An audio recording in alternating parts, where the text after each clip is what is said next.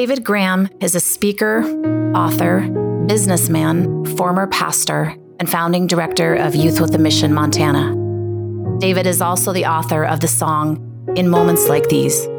This song appropriately describes this podcast, which is a short, biblically based, and encouraging devotional influenced by David's lifetime of personal moments. These moments are shared with a heart to encourage and inspire you to see Him, our Heavenly Father, at work in your own moments. I know this is David's heart in sharing because he has spent my lifetime speaking hope and encouragement into my own heart. If you can, take a few minutes and listen today. I'm really proud of the things he has done throughout his life, but what I am the most proud of and grateful for is the kind of dad, daddy, that he has been to me.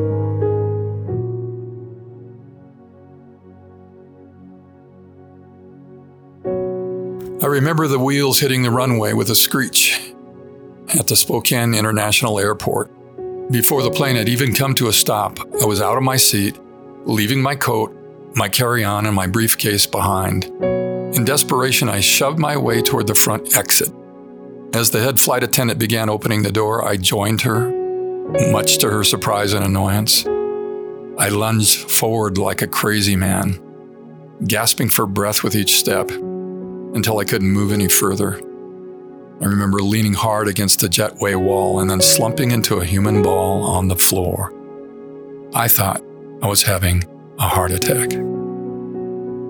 Not long after, two men in white coats lifted me onto a rollaway stretcher and wheeled me through the crowded airport.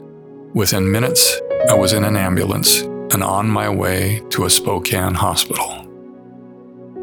In no time at all, I'm lying on my back, looking up at the bright lights of the emergency room when the ER doctor came to my bedside. Mr. Graham? Yes, yes, doctor, I said. What's wrong with me, doctor? Well, you're not having a heart attack, which was our first concern. You're having a panic attack.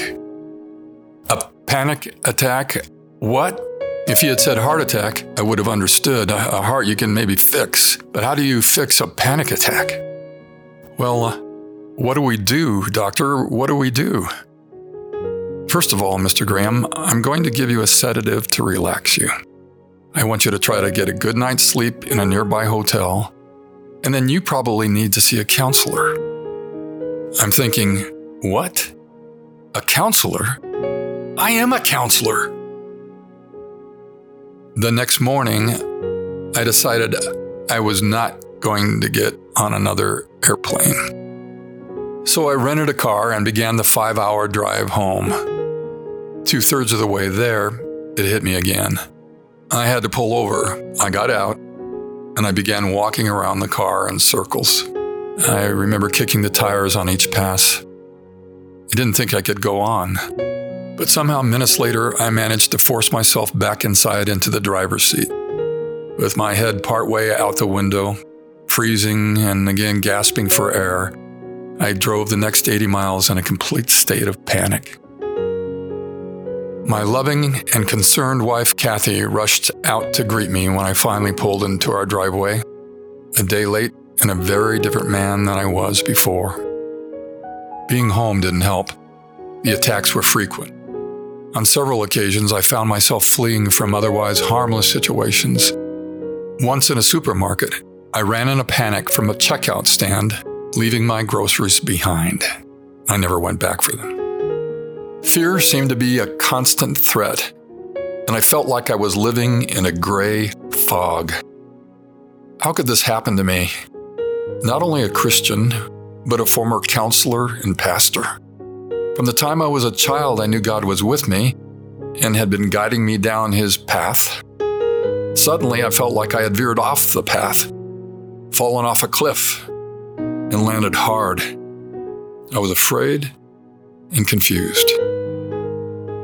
Really, what was the meaning of all this? Who was I? And where was I going? I just couldn't understand. But God did. God understood. And at just the right time, he would step into my world with powerful answers to my agonizing questions.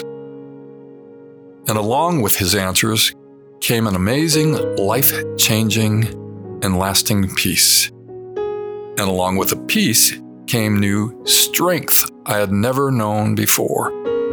And along with the strength came confidence that I had never known before. It was so strange and so wonderful, like biblical.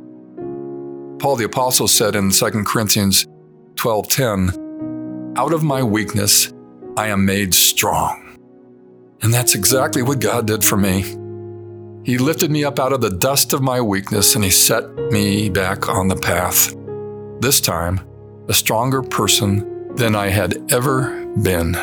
In fact, within only two short years of my trip to the emergency room, God would ask me to take on the greatest mission, the greatest challenge of my entire lifetime. Dear friend, I'll be sharing my story of recovery, no, my discovery, in more detail. Just how God did what He did and what I learned from it. But for starters, today, I feel He wants me to plant these few thoughts. I'll lead in this way. The Bible is packed with narratives that contain expressions of strong human emotions. I just happened to be reading yesterday from Psalm 31. Here, David describes a time when he had been in a gray fog. Listen to a few of David's dusty phrases. In a panic, I cried out, Turn your ear toward me, rescue me quickly.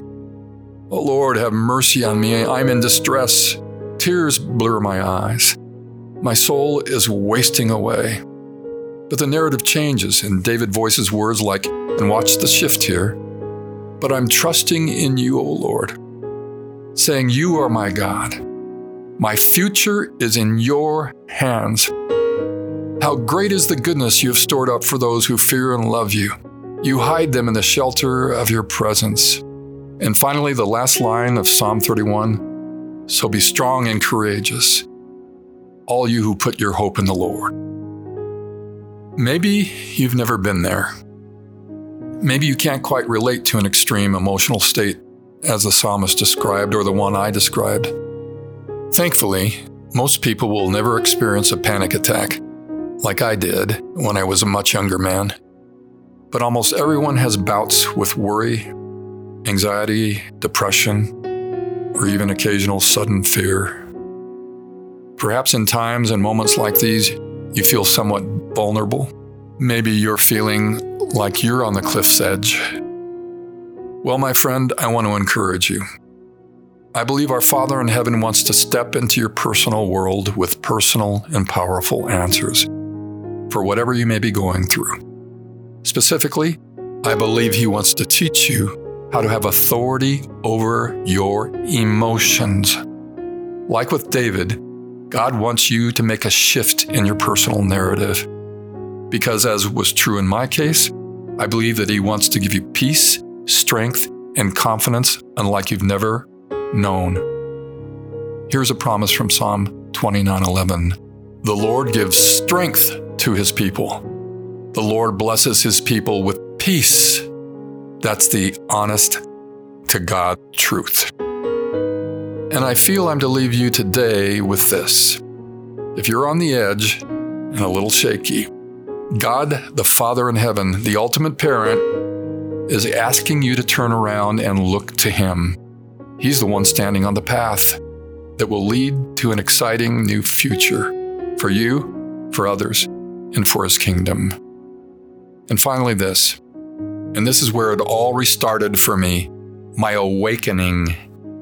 If you are a Christian, a follower of Christ our Savior, and if you haven't fully understood this before, I'm believing you will soon, you are one of the Father's beloved and honored significant sons and daughters. And I feel prompted to say this despite your weaknesses and even your failings, your Father the ultimate loving parent. He loves you so much, there are moments when he can barely stand it. He wants you to know that. Father, Jesus, Holy Spirit, Help this one you love so much to fully understand and embrace this truth. Let it be, Father. You've been listening to In Moments Like These with David Graham. If you'd like to contact David or find out more information about In Moments Like These, please visit inmomentslikethese.com.